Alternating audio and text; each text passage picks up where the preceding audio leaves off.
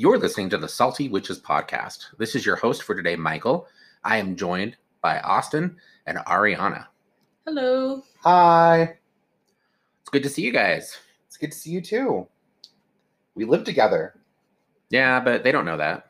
Oh, I live elsewhere. Well, they know that now. We're here today to talk about all things, all things witchcraft related. Really, I mean, really anything is uh, is fair game for conversation when it comes to witchcraft, paganism, you know, alternative spiritualities. I kind of thought it would be fun today to talk about love spells. It's the day before Valentine's Day. Ooh. And of course, love is on everyone's mind, whether you have it or you don't, right? I, I to be honest, I think Valentine's Day is a huge waste of time and little more than a corporate holiday. It's just another way to have, you know, diabetes happen. Delicious candy. Right? It's candy, man. Candyman. Ca- I mean, candy's always good. I was thinking a little bit yesterday, though, about the concept of Saint Valentine being an egregore, Okay. because so many people have put faith and belief, and we now celebrate and honor this every every year. You know, Okay. Yeah, I can see that. We also have um, different different celebrations centered around these types of energies too, though, like Lupercalia. Hmm. Um, so, so it's very interesting how an entire month has turned into Love Month. Um, here in Salt Lake City, that's one of the reasons we decided to call the podcast Salty Witches, is because one, we're salty and we're in Salt Lake City. Um, there's a lot of misinformation that gets thrown around about love spells. I can't tell you how many times I have heard the exact conversation. Why would you do that? Why would you want to take someone's free will away? That's evil. Oh, and it's like that's not what love magic is. And if your mind is that narrow and that limited, then all you're doing is ultimately limiting your witchcraft. I think, I think it is fair to, to kind of clarify that you know if you're basing a magical working, a spell, off of something like I don't know codependency, issues of control, the need to dominate, then you know really that that's not love, right? No, Those that's are- not love. are That's a not- domination Yeah, spell. those are not factors or, or components of, of love, right? Well, I can also see a misconception because Hollywood loves to play the Oh, whole fucking love trope. Yes. Um, so of course, new witches will probably come in and be like, "I gotta try this love spell I saw on TV," and then those are probably the ones that backfire. So they're like, "No, no, no, no, no! Don't do love spells. They're bad. This happened to me. It was really bad." Good point. Well, and love spells, we've all done them. We've all had we've all had some No. sort of interaction with Never. these things, whether that's for yourself or for clients. And I have seen my fair share of backfired or not so good love spells. Not so good love spells. Yeah. I mean, Broken Cupid's arrows, if you will. Uh, it's Yes. jagged and filled with venomous poison Mm. from those colorful tree frogs. Mhm. Uh, I mean, I So would you would you say I'm interrupting you? Would you say though that that it would be better or that it's just it's just good process like if you're a newer practitioner a newer witch that you shouldn't really be doing these kinds of spells that really like just in general spells are maybe something that should probably be put on the back burner until you learn a little bit more I think yes. Uh, as someone who works in and is part owner in a metaphysical shop, um, we get a lot of people who come in, and the first thing they want to do on their path to witchcraft is spells, which makes sense. Which is we cast spells. That's what we do. Um, you know, that's part of our practice. It's part of the craft. Uh, but I can't tell you how many times people have come in and say, "Okay, well, you're going straight for the grimoire." Do you know how to ground? What's grounding? Do you know how to center? What's that? Do you know how to raise energy? Huh? So, no, you don't want to go directly for spells if you're just if you're just beginning. What you need to do is you need to start with the basics. And I get it, the basics can be boring. The basics can be very boring, but alas, that's where everyone has to start.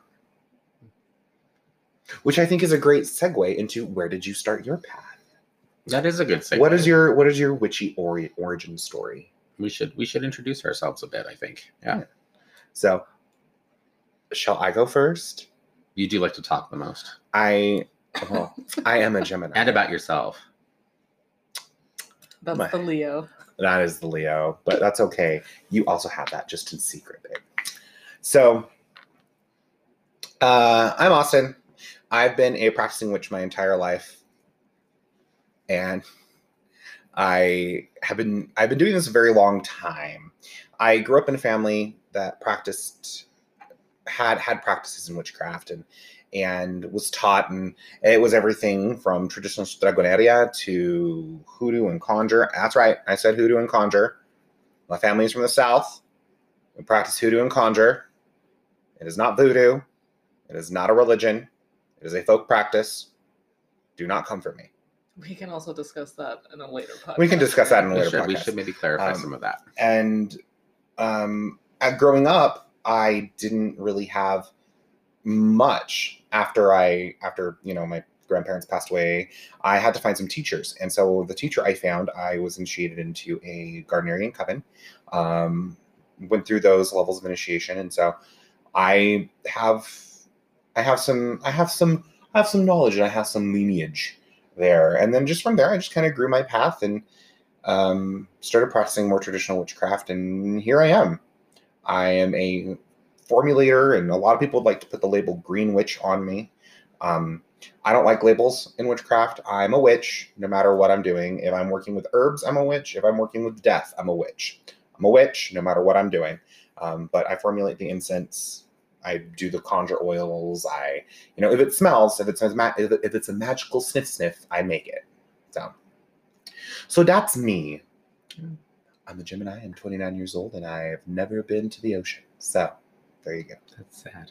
I know. I want to go to the ocean, No, but I mean the part about being a Gemini. That's sad. Oh, Um, yeah, all right, how about you? one of my twins is. Mine is not as glamorous as Austin's. I always say Um, one's glamorous. the rubies in my crown are not rubies; they are blood. Um, so I did not grow up in witchcraft. I actually uh, grew up LDS. Um, I know, ugh. I'll just leave it at that. Um, but I was watching the movie Practical Magic one night, and there's like a scene in there where she's kind of talking about like how to use herbs and stuff like that. And I'm like, this has to be a thing. And I looked it up, and here I am. But um, I had to also kind of like find my own way. Um, I was living in Arizona at the time when I started getting into this and um, didn't really find a huge community there. And then I moved to Utah, found a huge community where I then met Michael and Austin and have just been learning and growing since then. They have been wonderful teachers. Well, you were a wonderful student. I try. I I am not academic. We'll just we'll just we'll just put it that way. I'm the academic. So uh, my background was a bit similar to Austin's in that I grew up in a household Who is it? uh, Remember, our voices sound similar. with a family. What? Our voices sound similar. Oh, they can't tell that this is Mike. I, uh, well, now they can because you Oh. said this is Mike. This is this is Mike. Michael. Um, my my my my origin story is a bit similar to Austin's in that I, I grew up in a family of practicing witches, and uh, our tradition is uh, rooted in old Mediterranean witchcraft and folk practice. Um, I've studied and learned a few other traditions over the years, and uh, have a, a good knowledge of pretty much a lot of what's going on out there. And uh, yeah, and as I said a moment ago, I'm the academic. If you're looking for book learning, that's uh, that that's going to be me. And there's nothing wrong with that. I am not good with academics. I'm very much the person who likes to do things on the fly because it's just what happens. If you sit me down, you're like, these are the notes and this is the structure. I'm like, that's great. Probably not going to follow. So would you say that there's a, a better way though? Because I kind of think that a, balance is important there. Like There I is think it's balance, good to be able to step into that role of being like, you know, like the performer. We're going to do this kind of on the fly. We're going to bring some of that spontaneous energy, but but really good spells and rituals are going to also incorporate some degree of structure. Oh, of would course. You say? Of course. um, I mean, a lot of people will contribute chaos to just unadulterated destruction and and insanity. And I don't attribute chaos to that whatsoever. Chaos is where everything was created. Life is created from chaos, but so is death. And so while yeah, I can work really, really well on the fly, that's just a that's just an homage to being able to uh, just knowing my craft. You know, if I need to do a spell, I can whip one up really quickly, really, really quick, really fast, and really efficient. But I also have a lot of those spells in my back pocket, like you. You know, we all have our little go-to spells. Um, uh, example, uh, staying in the the the the realm of love magic. One of my go-to spells for um, for love magic, if it's going to be for a client, is actually going to be a sweet jar or honey jar. It's really it's really easy to do. It's really easy to kind of put together. And if you don't have honey, you can use sugar. And it's really just kind of how you get ants. That is how you get ants. Um, but you also seal the jar with the wax and you burn the canvas over it. You raise your power, you know, it's, you know all that great stuff. And so, so, uh, so yeah, there's some structure that needs to go into it, though. You can't go into trying to. oh, just things that we've done as a coven. You know, we've done huge, huge workings to assist in the Black Lives Matter movement. Should we should we clarify now that we are all part of a coven? Yes, we are all part of a Oh, coven. yeah. um, we're all part of one coven, uh, the Caligori Coven. Our tradition is called the Blackboard tradition. I'm an elder in the coven, and Mike is an elder, and he's Well, we're considered all our high elders here. priest, and Ari is also an elder. So, um, so we do a lot of political stuff. You know, we've we've done magic to assist in the protection of the Black Lives Matter movement and stuff like that. And so that required some structure and some thought. It was a week long process of getting that together. Um, but we've we've also done some stuff on the fly. I mean, just this week we a, a few coven members and I did a did a scrying ritual. You know, Well, another thing too, like as far as like learning and people growing in their craft, that also depends on the person. Because, like you said, you're more of a, um, I guess the performer, the trier, getting your hands dirty. Not saying that none of us are, not that, but like Michael very much reads about it first and then does it in like kind of a more practical way. Mhm. I'm kind of like a mess. Hmm.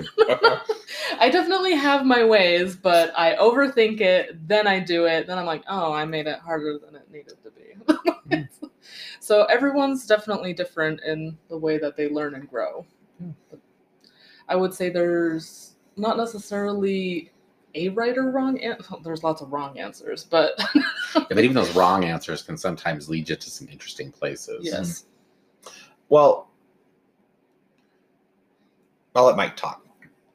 Oh, are you are you all worded out for the day? Well, no, I have other things, but go ahead. Okay. Well, I was gonna like let's let's let's circle this back around to kind of one of the topics that we mentioned initially, like love spells. You just mentioned Austin. You just talked really briefly about uh, sweet jars and honey jars as one means of working a love spell, but there are there are many, right? And um, I think maybe it would be good to you know, maybe like kind of fill our listeners in on maybe some other practical tidbits of information. I mean, Ariana, if you're doing a love spell, I mean, other than something like like a jar spell, what would you what would you incorporate into that spell?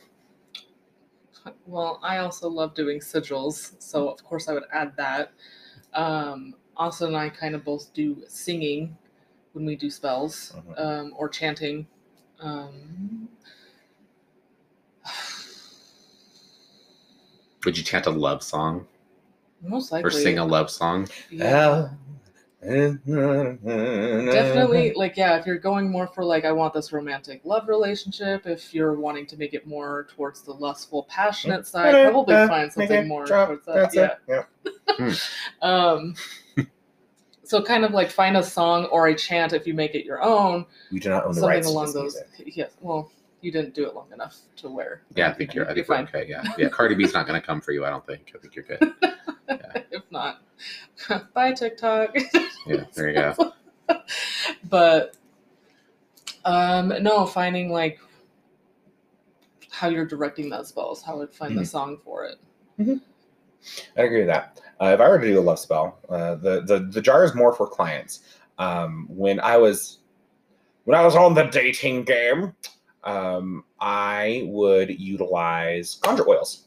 Actually, I would whip up and craft a conjure oil for myself, and I would wear it if I were going out, which I never did. But but um, if I were going to be in a situation where I knew that I was going to be surrounded by other people who um, who I could potentially attract, if I could attr- potentially attract a partner, you know. And you're on the hunt, if you will. Yes, when I if I was on the hunt, um, and it worked.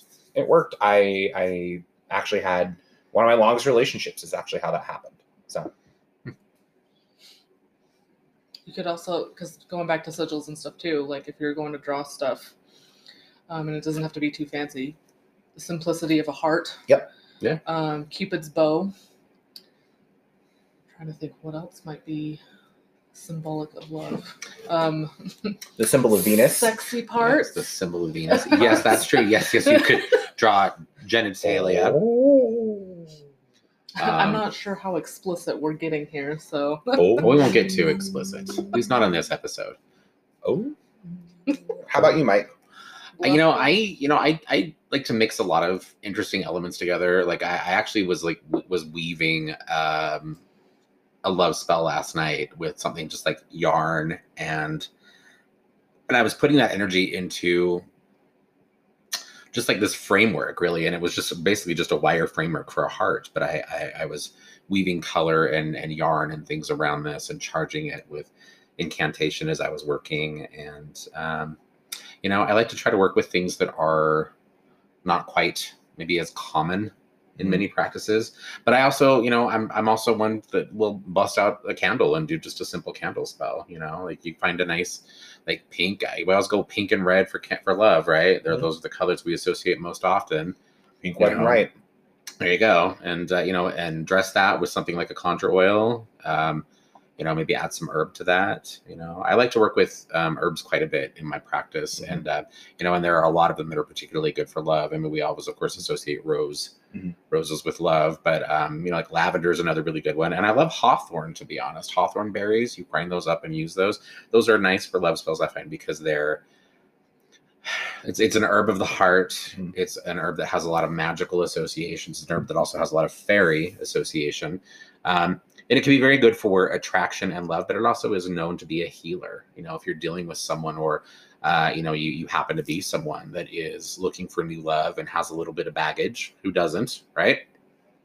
Um, Hawthorn can be a good additive to a love spell because it can be healing at the same time that it is attracting. Mhm. So, yeah.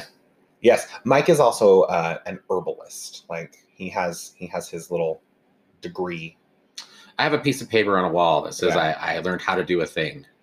Which which is really which is really really awesome because I think that gives one it gives us and our shop a little bit more clout, but it also gives uh, Mike a little bit more clout. And uh, Mike has a lot of clout. He has done a lot of stuff, and he's very well learned and educated. Uh, you have a doctorate's degree. in- Did you say learned? Yeah, learned. Learn it, it. Learned, did, did, did, did. Learned. learned, learned. I'm Learned. learned. Yeah, I have. I have some Oh. other. I have other certifications and degrees, and Our managers are fighting. Excuse Yes. us. as we have studio cats Yes. with us here today, and they seem to be having a, a bit of an issue over who gets to sit where. So maybe we should do a love spell on them. That's that's creepy. A love spell between Merlin and Knuckles. No, that's creepy. No, let's not cast spells on our cats. Last Christmas, I gave you my heart.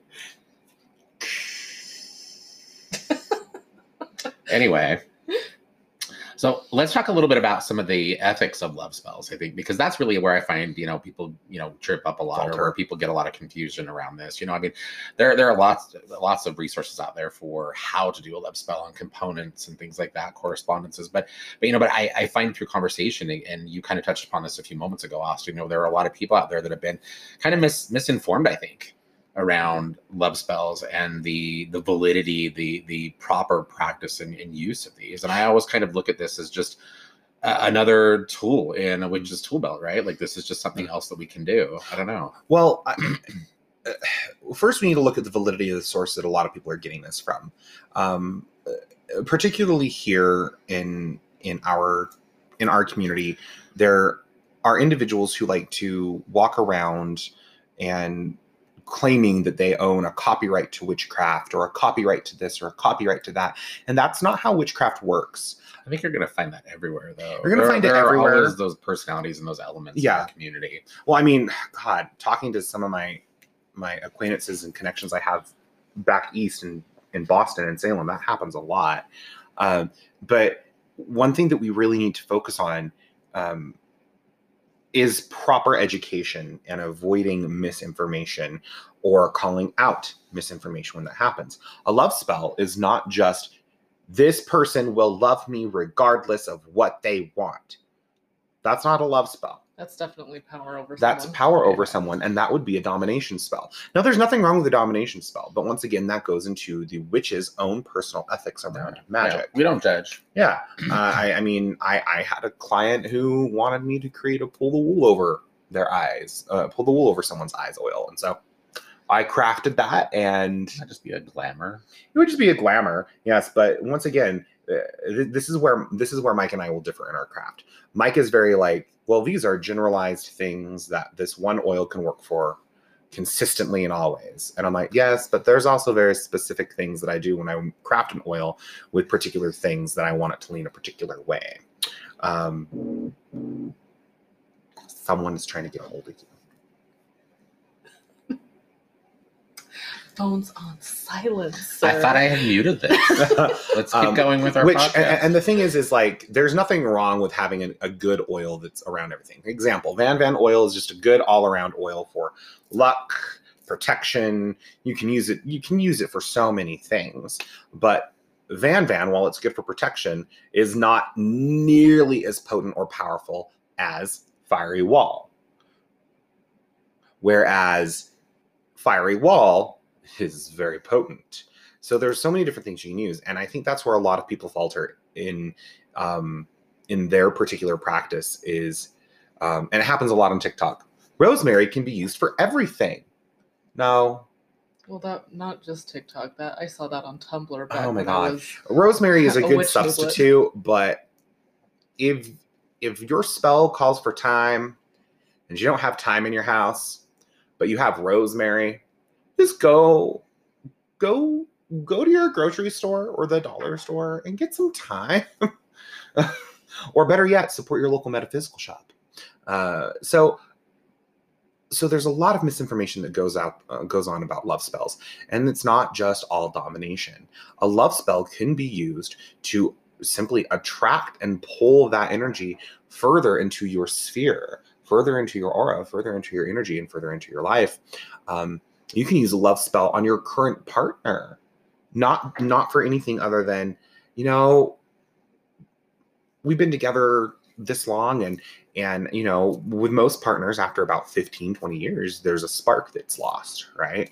And it's not that, that you don't love this individual anymore because there was most definitely a deep-seated love there but life happens the mundane happens and so being able to utilize a love spell to reinvigorate what once was there to i don't know put the put the love goggles on again that we all have in that first two three months first year of a relationship. Bring back the honeymoon phase. yeah bring back the honeymoon phase it's most definitely something you can do you can do it for uh we, we have clients who come into the shop who you know it's not that the love and the passion's not there it's just that some in particular part is not working and we will work with them on a magical level to create either a mojo or a gree or or or heck even a candle of some sort to help to help with that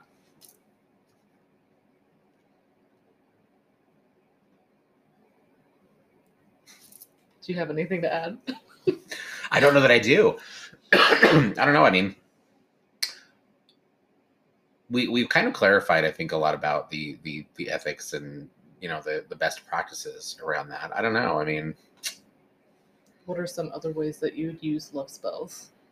I for me, you know, and I, I'm just trying to think uh, back a bit on you know over the years some of the clients that I've worked for, and I, I really I do feel that the majority of the spells I've been hired to do have really primarily been people that are already in relationships.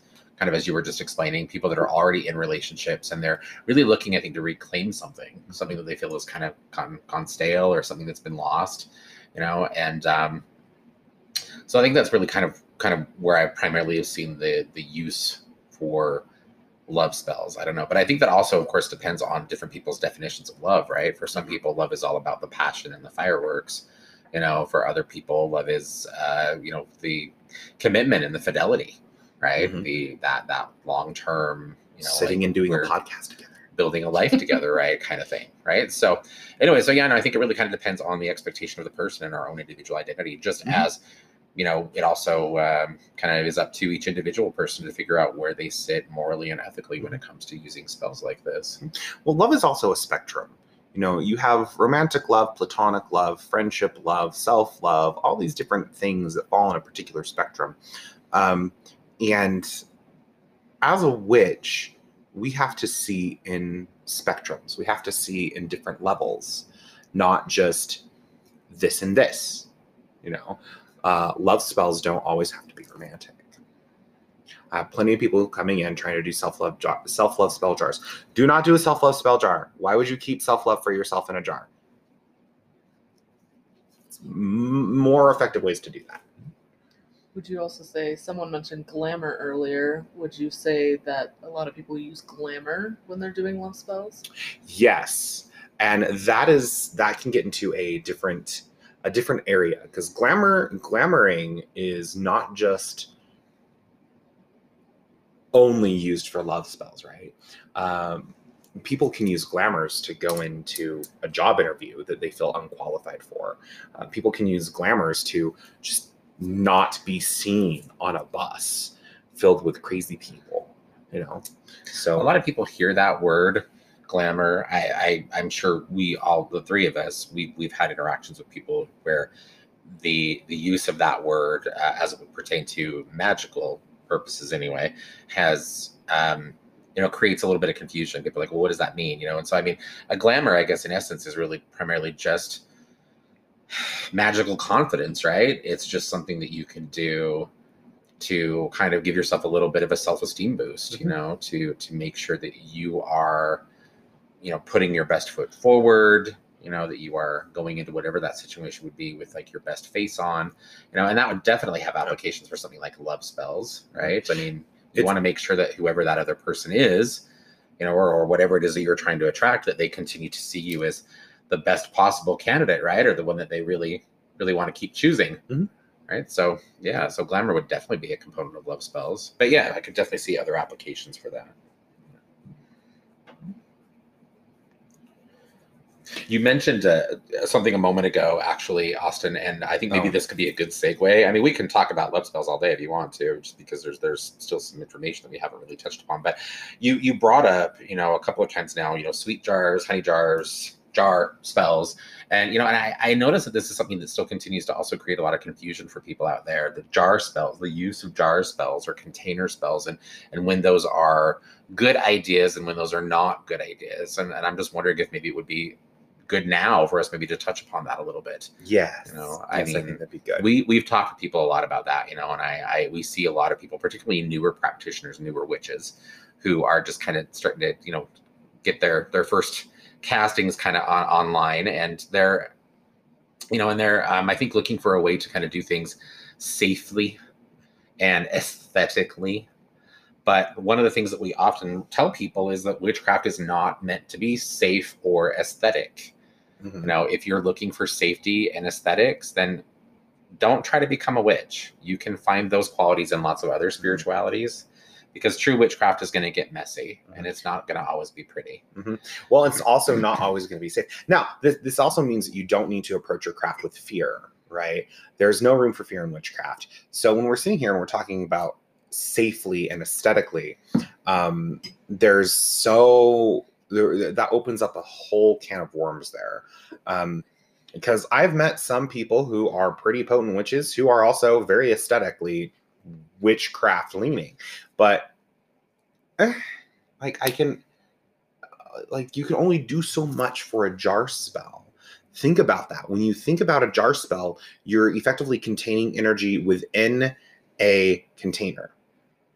Now, here's the thing if you're going to do that, you want that to be something that should be contained, that would be more effectively contained, versus going off into something else like love. A self love spell jar is not going to do much for you. So another thing too that I saw uh, way back when was people doing these type of jar spells that um, it was something like a home love jar spell and I don't know, it was like something they would keep on top of their fridge or something, something that it's like people could see, but it was supposed to bring love into the house. And I was like, okay. Okay, well, that sounds like a form of sympathetic magic. The Did you, say, jar. did you say pathetic or sympathetic? sympathetic? okay, all right. Um, the jar symbolizing the home, and then the ingredients that would be inside the jar, um, the things that we would wish to keep within the home or the house. Isn't that basically just an. I mean, that sounds like a witch's jar. Like what you would usually do for protection on a property, I guess. only geared more toward love. I guess, except for like when I think of a witch's jar, I think of like I think of like broken glass and rusty nails and mm-hmm. Bodily fluid. bodily, Bodily fluids, fluids, yeah. and Which those are also bury. good, also good components for low workings, though, too, right? Bodily fluids. It's true, true. You want to make a love uh, a love conjure oil? Put a little bit of your sexual fluids in it. Only if it's for you, though. Don't don't do it for other people. Don't bottle that and sell that to masses. It's not going to be good. No. Icky. Gross. Okay. That would be an interesting spell, though. Now you've got me thinking about other types of like house spells you could do. Not you know things that would move beyond the realm of love. I would think like something more within again with the realm of like like protection and safety. Would though would really be what you'd want for a house. Love seems kind of odd. You know, different people prioritize different things, though. Well, right? safety is good for the house, but also you have to take into consideration like the energy that's going through the house. You want to maintain uh, loving and peaceful energy in the house, and so while yeah, arguments are going to happen, stuff like that happens when you live with other people. Um, Well, I think another thing too, seeing the problem with this is people being like, I'm just going to use magic for everything. And it's like, don't band aid over the problem. Mm-hmm. Like, if there's a problem within the house, seek marriage counselors, see a therapist. Like, don't just use magic for everything. yeah, Because it can only go so far. And that's not to, like, discredit anyone's magical abilities, but at the same time, if you're not looking at the core issue, you're going to keep having that issue. Well, and that, that's also a good point. Probably, I'm sure one that we'll touch upon a lot as we do more of these episodes. You know, the mundane balance that we have to strike to our magical craft, right? I mean, just earlier today, Austin and I, you know, found ourselves both communicating with a client who is really looking for, I mean, you know, quite literally a magic answer to her problem. You know, she's dealing with some unwanted spiritual activity, you know, and she's looking for spells, rituals, you know, exorcisms, whatever it is that you can do, or whatever it is that she thinks is possible to be able to remedy this. And The magic easy button. Mm-hmm. exactly, the magic easy button. Exactly. and it doesn't matter. And with these types of people, though, you have to understand that no matter what you tell them, no matter what you do, you could have a reading or a psychic or send a medium to their house or whatever it's going to be. They're if if it's not what they want to hear, they're not going to hear it. And that's one of the most frustrating things as a professional witch, as a professional practitioner, that that we have to deal with is more times than not I've had clients sit down and I've had you know they want me to bring their their ex lover back, and I'll pull cards and everything's like no, no. Why do you want this?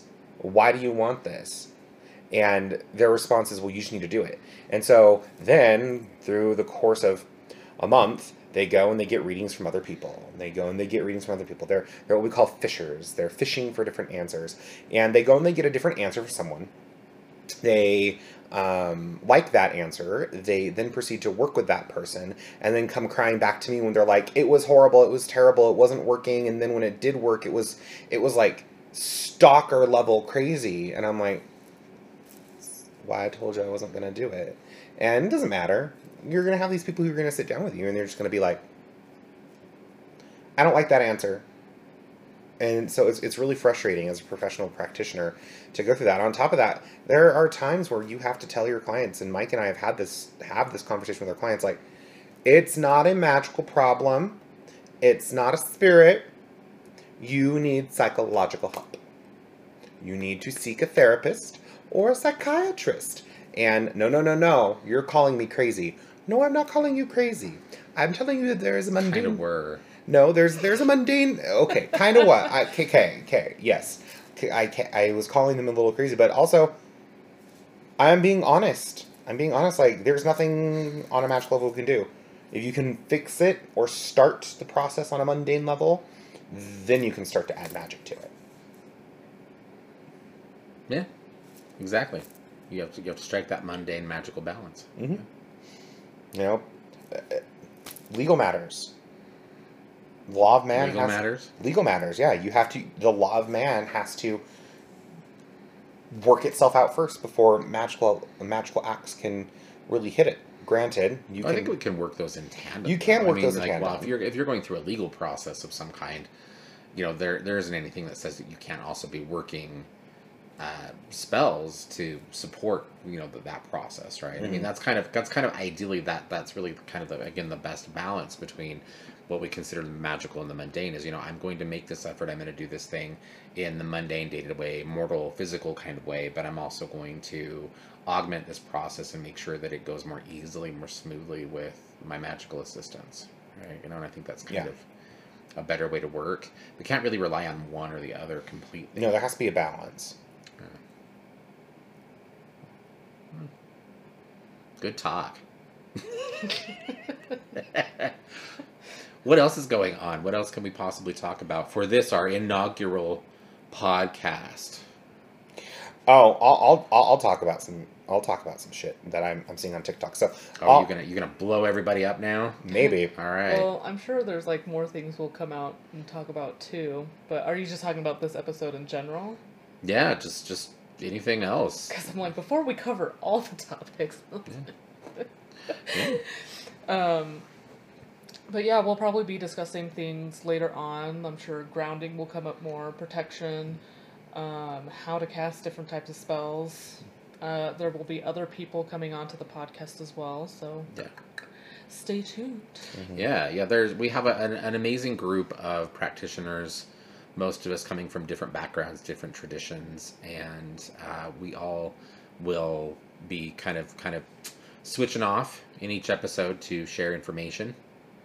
And uh, yeah, and we do have some really cool things planned, some really cool ideas for the future, and uh, yeah, we just we hope that uh, you stick with us and you give us a chance to kind of share our knowledge, and hopefully to entertain you a little bit. So, all right, let's turn it back over to Austin. Let's talk about what is it? Social social media witchcraft follies. Oh, yes. I love that. So, if you're listening to our podcast, you know that there's this app called TikTok. Like So- I oh. said, it's not just on TikTok. It's not just a TikTok thing. This is everywhere. Oh, I see a lot of stuff on Pinterest. Pinterest, Ugh. Tumblr.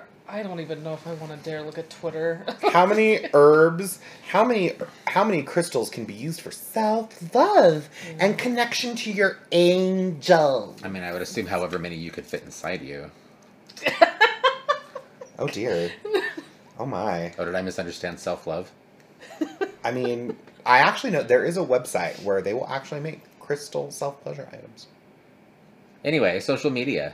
um, so there's a whole slew of crap on social media, and it, it- without fail, it's always these these young people. And here's the thing: young people can be smart. I I've been on the end. I've been on the receiving end of. Well, you're young. What do you know? And that's one of the big. That's a really easy way to trigger me into like an anger fit.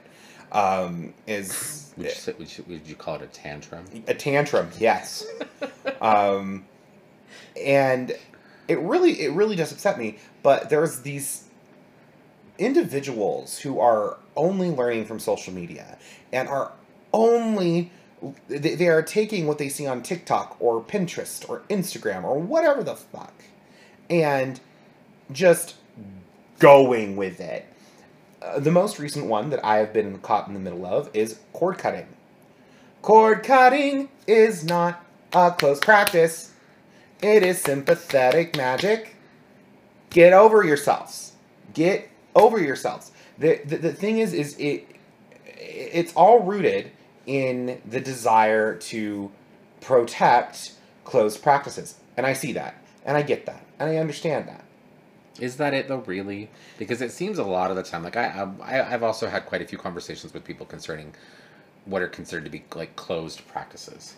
You know, and we've we've all talked about that, so we all kind of I think have an understanding Mhm. of where That's an entire. But, episode in yeah, we'll have to do a, an episode on on just closed practice. We'll have to have Vlad on that one. Um, for sure. Yeah, we'll have to have Vlad on that because he's got a very interesting perspective as an indigenous man on that. Um, but I don't always feel that it is about protecting that tradition. I really do feel that a lot of that comes down to that very primitive, very basic human, like, this is mine, not yours. You can't have it. I don't want to share. You know, and you know, and I, which is you know also valid given the circumstance, but Mhm. um, but I, I- I find sometimes that, that that kind of thinking with closed practices really comes down to a bit a bit more to uh, individual people's ego trips or or the way that individual people feel that they have more entitlement or right to Mhm. something maybe than someone else does. Well, correct me if I'm wrong. Isn't this also people doing a lack of research? Because yes. there's I've also seen the lemon pin. Yes. Oh my god. Yeah. Lemon spells are not a closed practice either. Get over yourself. But it's like, you know, different traditions have these spells as well, but some people might think like, oh, no, it originated in here and it's just like this lack of research of where things belong. Well, if we truly look at this entire thing, right? We look at magic as a whole. We we see consistency in lines of practices. Con- i- it's just consistently There's always some sort of cleansing that is done. There's always some sort of sacred space. There's always some sort of this. There's always some sort of that. You know, there's always, without fail, there's always some sort of elemental magic involved without fail. And so I honestly do believe, and I might get a little bit too far into the new age here, which will make me vomit as well in my mouth. Um, but there is a collective consciousness that goes on with magic. You know, it, it is this collective consciousness of example. Um, tying two candles together, attaching them by a string, lighting them, cutting the candle, cu- cutting the string on the candle, and letting them burn down, and snuffing the other out. That has been done by more than just one person, by more than just one tradition, by more than just one practice. It has been around for ever, for as long as candles, candles and magic have been utilized together. It's been around. Is this the cord cutting spell that people are doing online now? That's the cord cutting spell that a lot of people. Well, it's one. I'm going to tell you right now. That's not a cord cutting spell. That is a banishment. Yeah, You that are- doesn't doesn't. I mean, Yeah. just the way you're explaining it to me right now. Yeah. I, I can't see that that's something that actually really holds any power. That's another one that you see all over online. It's also been on TV shows. I'm sure Yeah. you've seen it on Sabrina. Mhm. And, and and the thing is, is like you can utilize this in a particular manner, but it's not a cord cutting. And we're gonna talk about cord cutting. Cord cutting is it's more energy work heavy than it is spell work heavy. And yeah, spell work is energy work, but you need a practitioner or someone who can honestly find the root of it and change it and fix it and bring these things back. And a lot of people aren't ready to do the work that's required of that. But Maybe they're the salty witches. Hmm. All these people trying to close everything.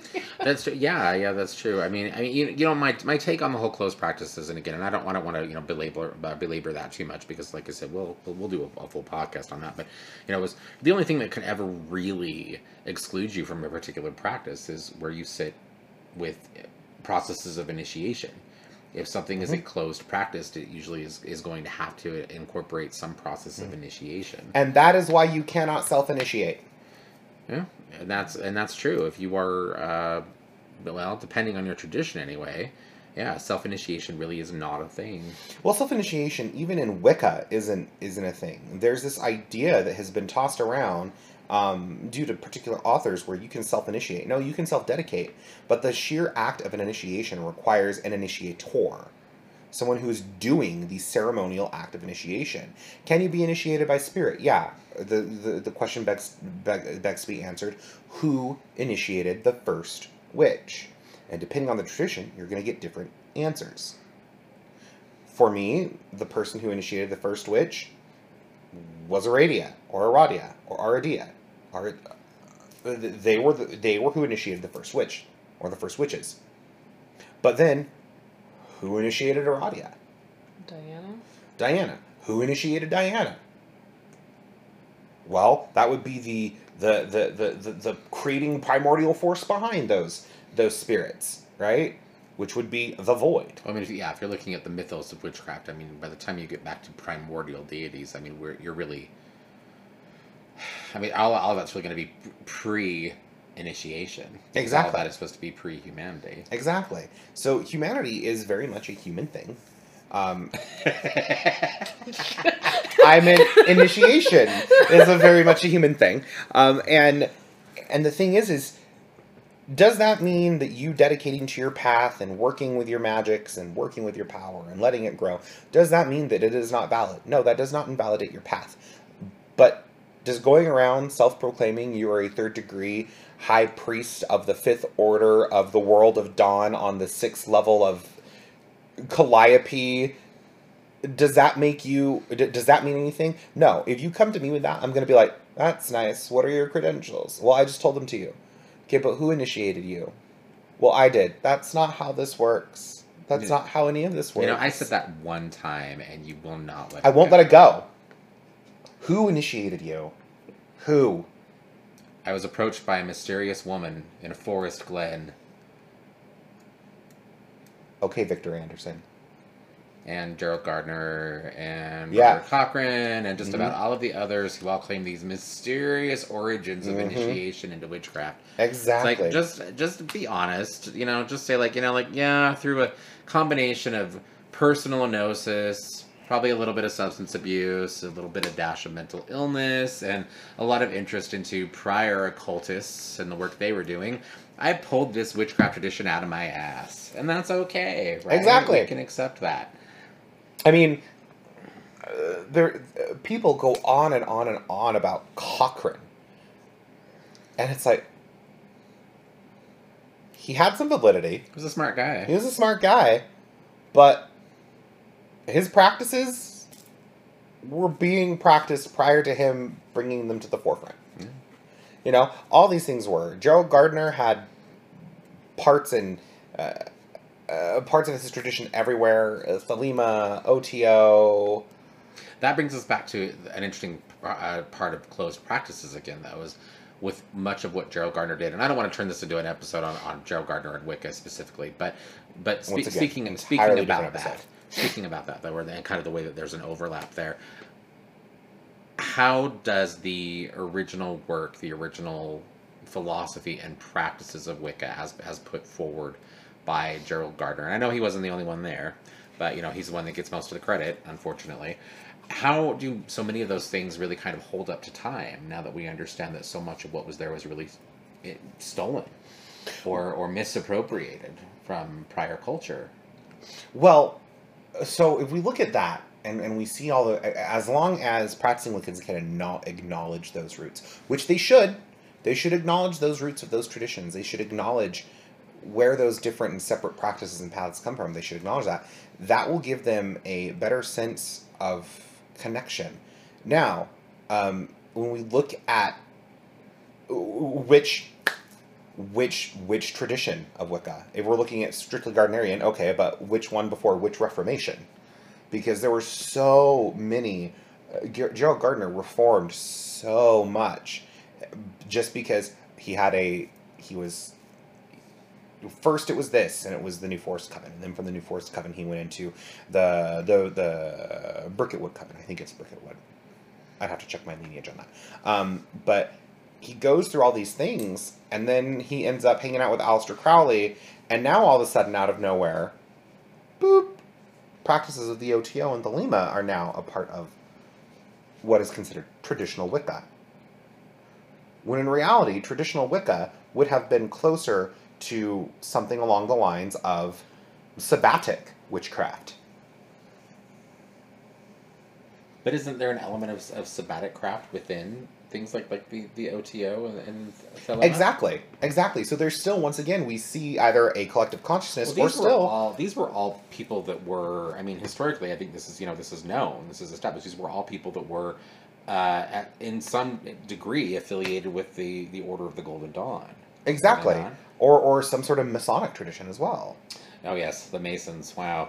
And so we we look at all these things and so for those of you for those of you out there who want to practice traditional Wicca, um, and you want to honor its roots but also grow and evolve, first and foremost, the book you want to read is Traditional Wicca by Thorn Mooney.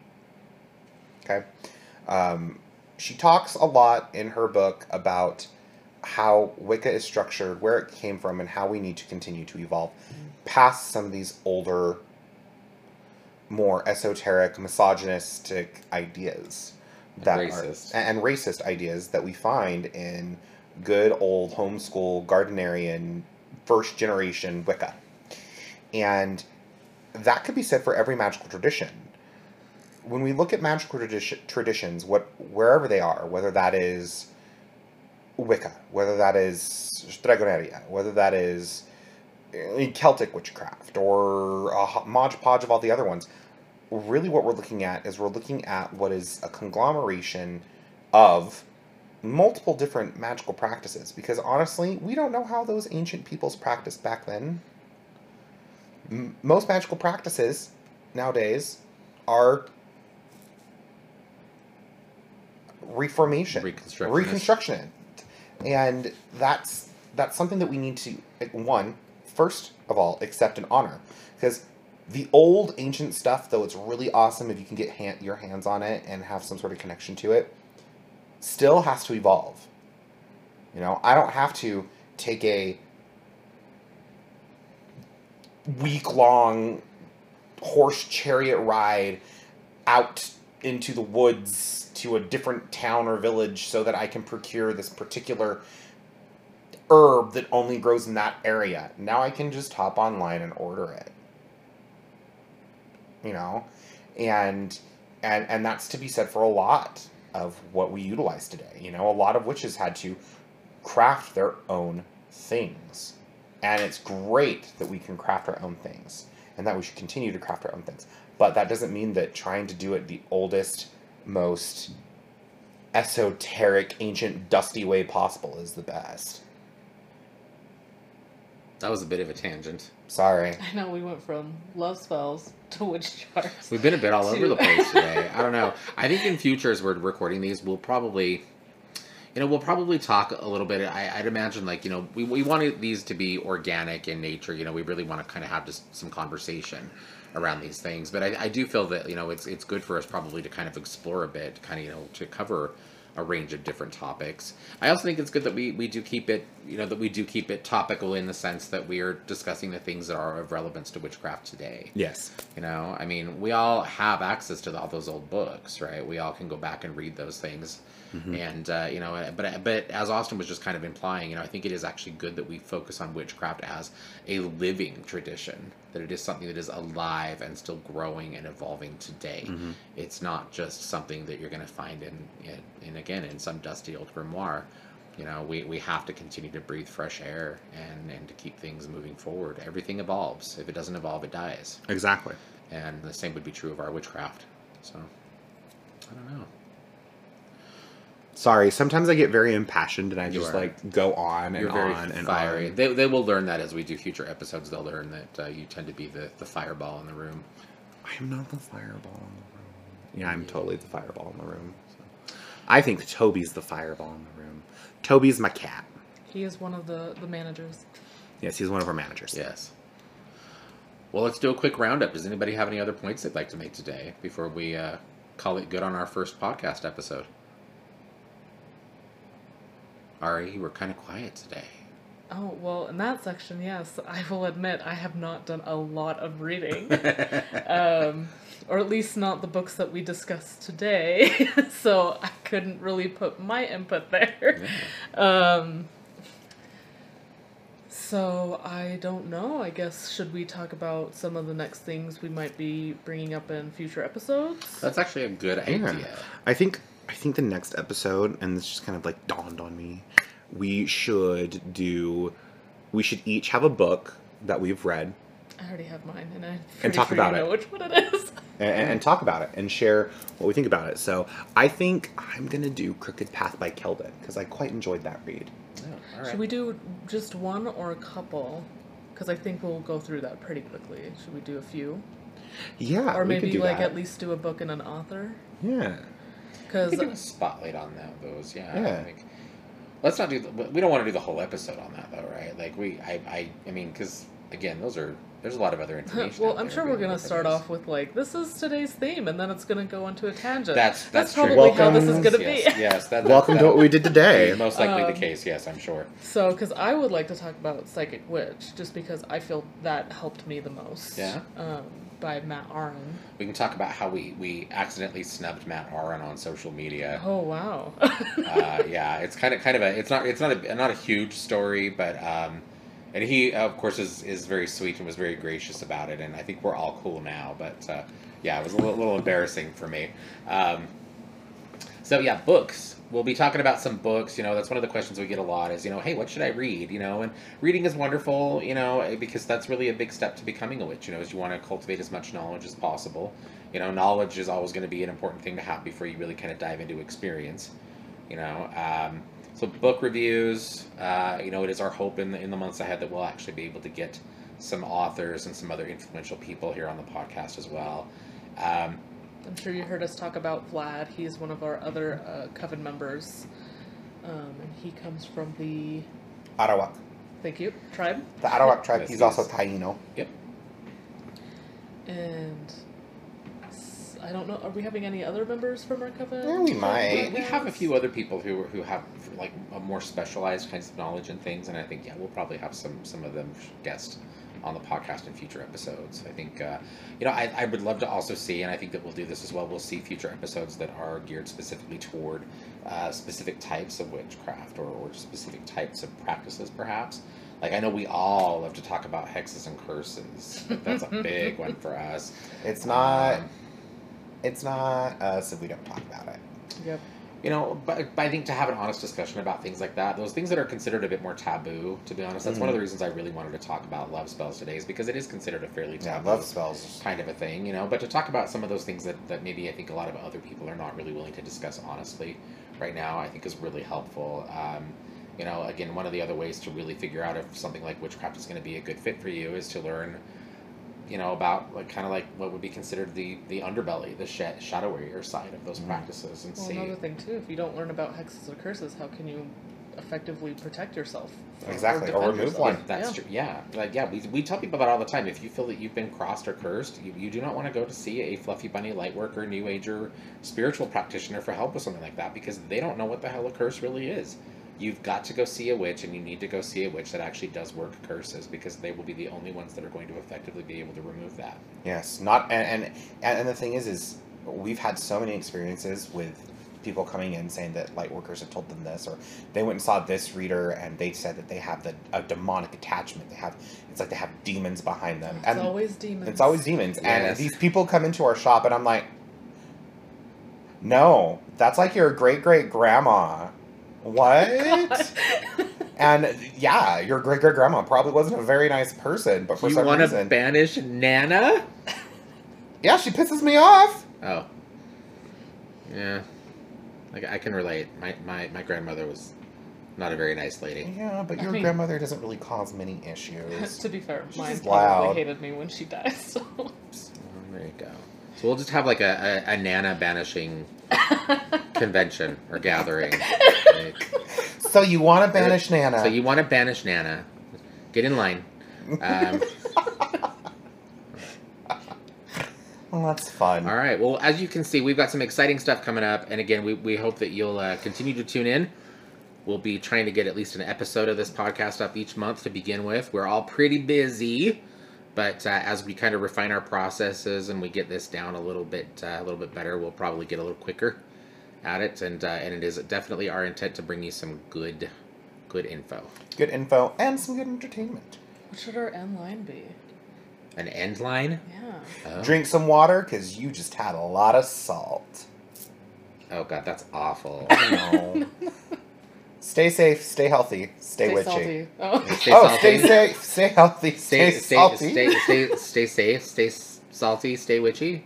We'll work on this. We'll have we'll have we'll have something we'll have something uh, that works in future episodes. Watch, we're Stay gonna salty, like stay stop witchy. this and and and and, and it wouldn't have recorded anything because Oh god, wouldn't that be awful to get to the end of this and find out that we hadn't actually been recording?